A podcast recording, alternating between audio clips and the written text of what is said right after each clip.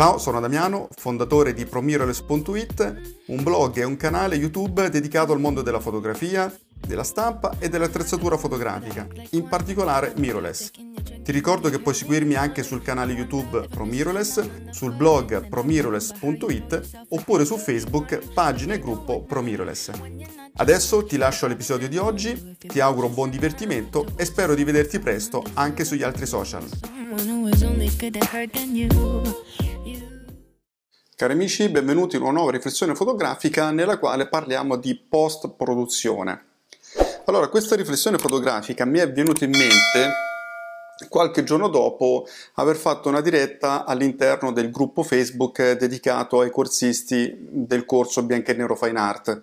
Se mi segui saprai che ho creato due corsi, uno, entrambi online, uno si chiama Dallo scatto alla stampa fine art dove si lavora sul workflow eh, fotografico e l'altro dedicato al bianco e nero fine art, insomma il bianco e nero alla fotografia in bianco e nero e appunto un, qualche sera fa abbiamo fatto questa diretta, più di due ore di diretta, in cui abbiamo approfondito degli argomenti del corso e abbiamo, eh, ho anche richiesto ai corsisti di inviarmi le loro foto per poter dare un feedback sia per quanto riguarda lo scatto, la post produzione, eccetera, eccetera. E durante la diretta un corsista, non ricordo il nome, ma, magari se vede questo video potrà confermare insomma, quanto sto dicendo, ha fatto una domanda, dice Damiano, mi consigli un libro specifico sulla post-produzione. Io immagino che eh, si riferisse eh, insomma, a qualche libro eh, tipo Photoshop, Capture One, eccetera, eccetera.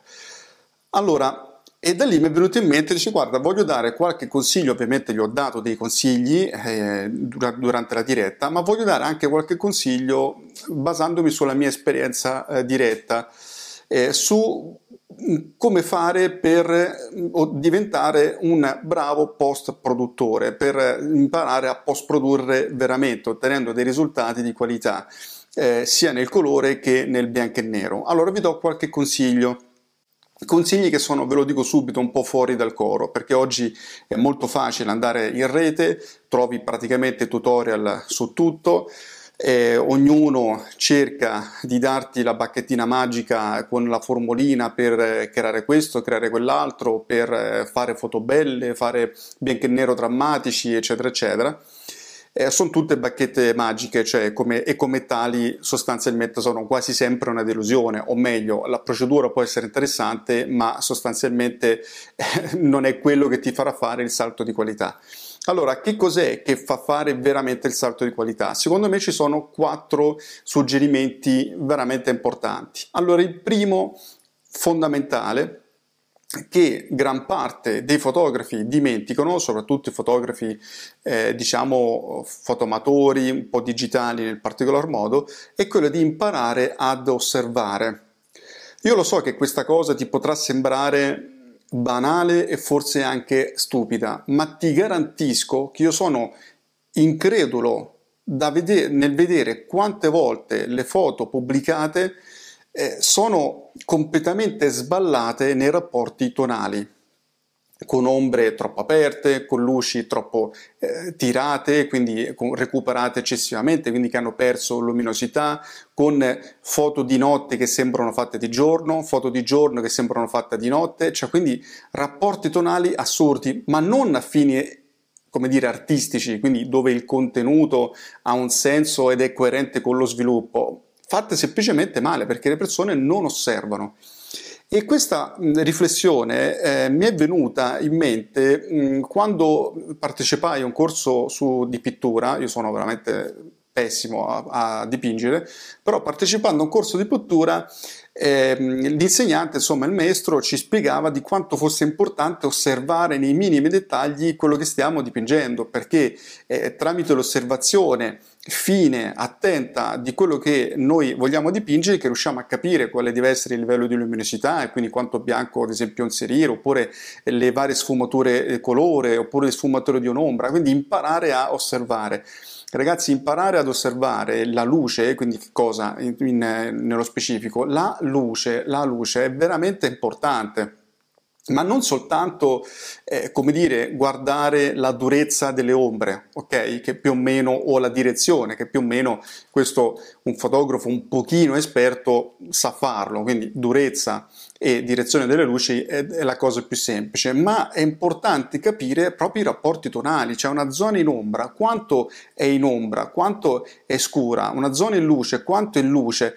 E questo tipo di eh, sensibilità, quindi di eh, capire il, il range tonale, è basilare per riprodurre poi delle immagini che hanno una fedeltà e una, un senso anche estetico, perché non ha senso fare una foto di notte che sembra di giorno, cioè non, è, non ha senso, è esteticamente brutta, la foto appare innaturale e francamente è anche logico, cioè tante volte eh, vedo delle foto di paesaggio con le ombre completamente aperte. Ma non, è, ma non, è, possibile, ma a occhio nudo noi non riusciamo a percepire le ombre così aperte. Perché portare un'ombra che nel sistema di Ansel Adams cade più o meno in zona 2, in zona 3, portarla in zona 5 o addirittura in zona 6, cioè molto chiara, eh, da un grigio medio o un grigio chiaro, non ha assolutamente senso. Eppure questo è uno delle, dei difetti tipici, te lo posso garantire, non so se capita anche a te, ma te lo posso garantire perché vedo tutti i giorni immagini dei corsisti e di tante altre persone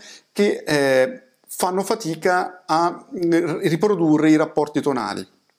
Questo problema nasce da un problema di osservazione.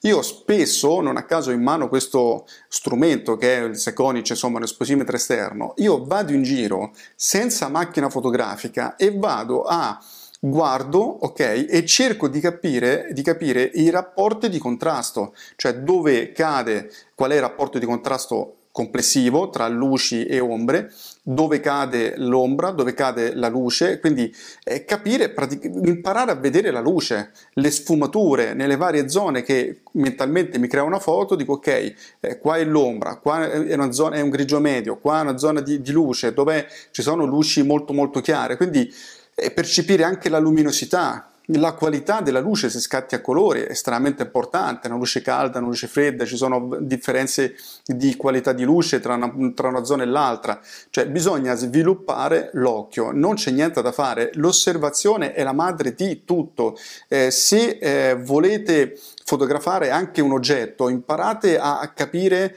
se quell'oggetto ha una zona in luce, una zona più scura, quanto è scura, cioè sono ancora percepibili i dettagli?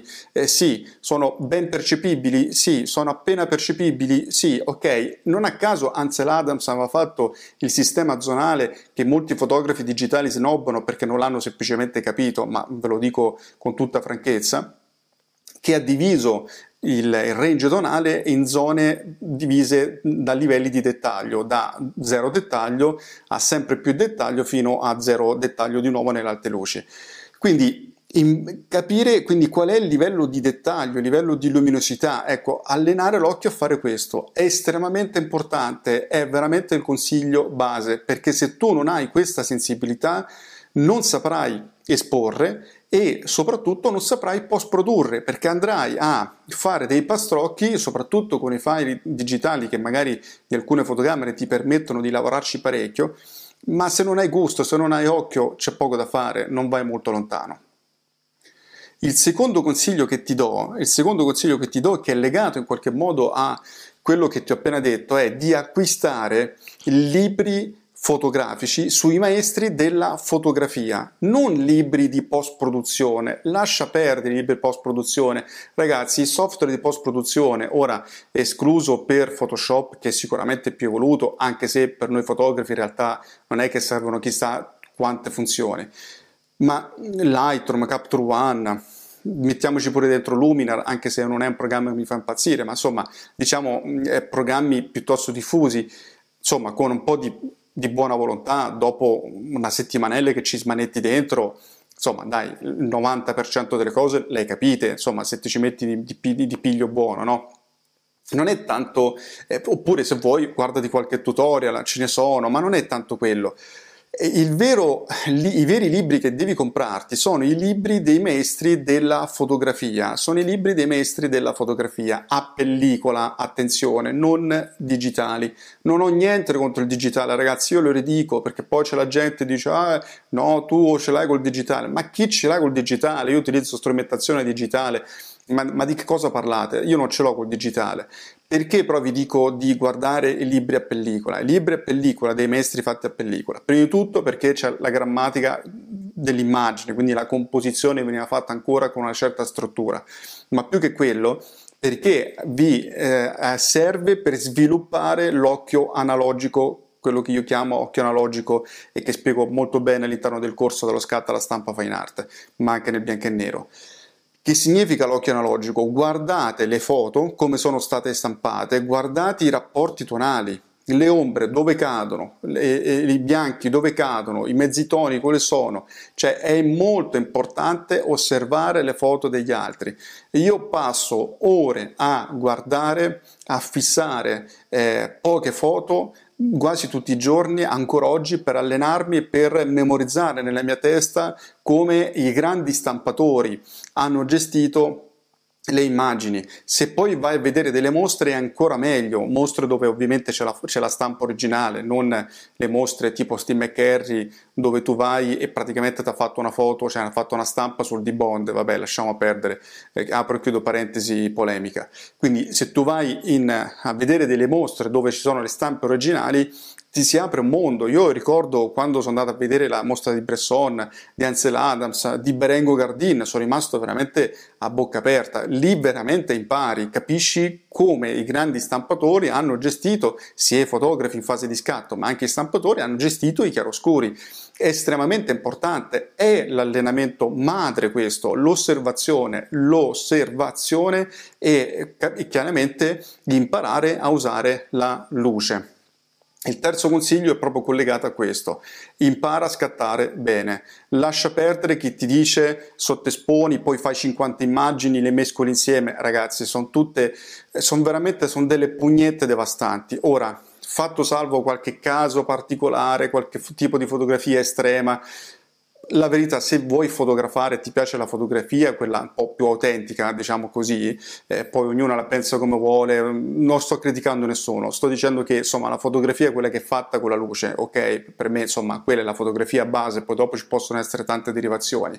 Se vuoi imparare a fotografare utilizzando la luce, devi imparare a usare la luce, quindi è un elemento molto importante, devi soprattutto imparare ad esporre.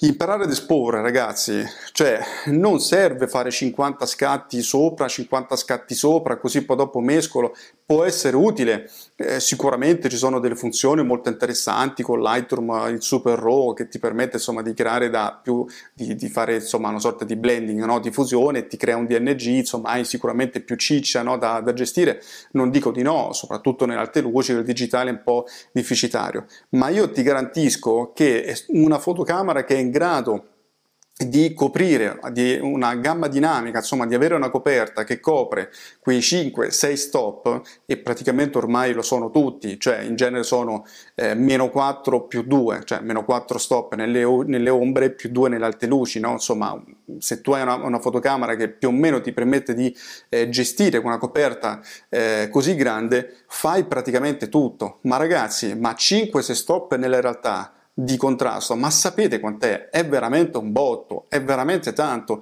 Ora, fatto salvo, ripeto, fotografie veramente particolari, ma ci fai praticamente tutto con una gamma dinamica del genere. Basta che tu sappia esporre correttamente, che tu faccia due misurazioni, capisci qual è il livello di contrasto e praticamente la foto è a posto. In post produzione ci devi fare pochissimo, ma soprattutto avrai rapporti tonali più o meno eh, corretti, quindi non ti troverai ad avere delle delle foto completamente sballate.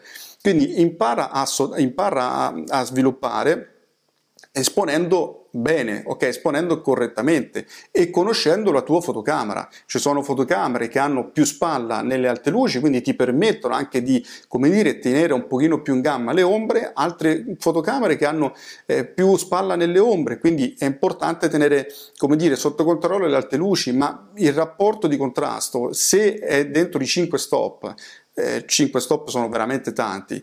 Vai tranquillo, cioè smettiamola con tutte queste ipertecniche, eccetera, che ragazzi ti fanno diventare solo uno smanettone del computer e non ti insegnano a fotografare, non impari ad usare la luce e a sfruttarla in maniera creativa. Io ne sono convinto di questo. So che alcuni di voi non sono d'accordo, non c'è nessun problema, ognuno può pensarla chiaramente nel modo eh, che crede. Però io ti posso garantire che coloro che espongono correttamente, sanno gestire la luce correttamente in fase di scatto, automaticamente otterranno dei file migliori da sviluppare e le, e le foto finali saranno più naturali, più autentiche.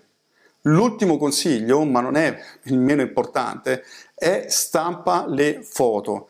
La stampa è maestra, la stampa è maestra ragazzi. Sul monitor, su un cellulare, su Instagram, le foto sono tutte fighe, sono tutte meravigliose. Bravo, bravo, cuoricino, sì ma poi quando molte foto, quando le stampi, a volte quante volte ti sarà capitato che vedi la foto sul cellulare, è fighissima, la vedi già al computer, mm, meno bella la stampi, fa schifo a volte, c'è una foto bella e che ti sembra bella magari a monitor stampata, fa schifo, è il giochino che delle, un po' delle tre carte, il giochino della, dell'illusione percettoria che, su cui si basano i produttori di, di, di smartphone, cioè la foto sul cellulare stampata insomma il più delle volte, poi ci sono delle eccezioni, ma insomma non è granché.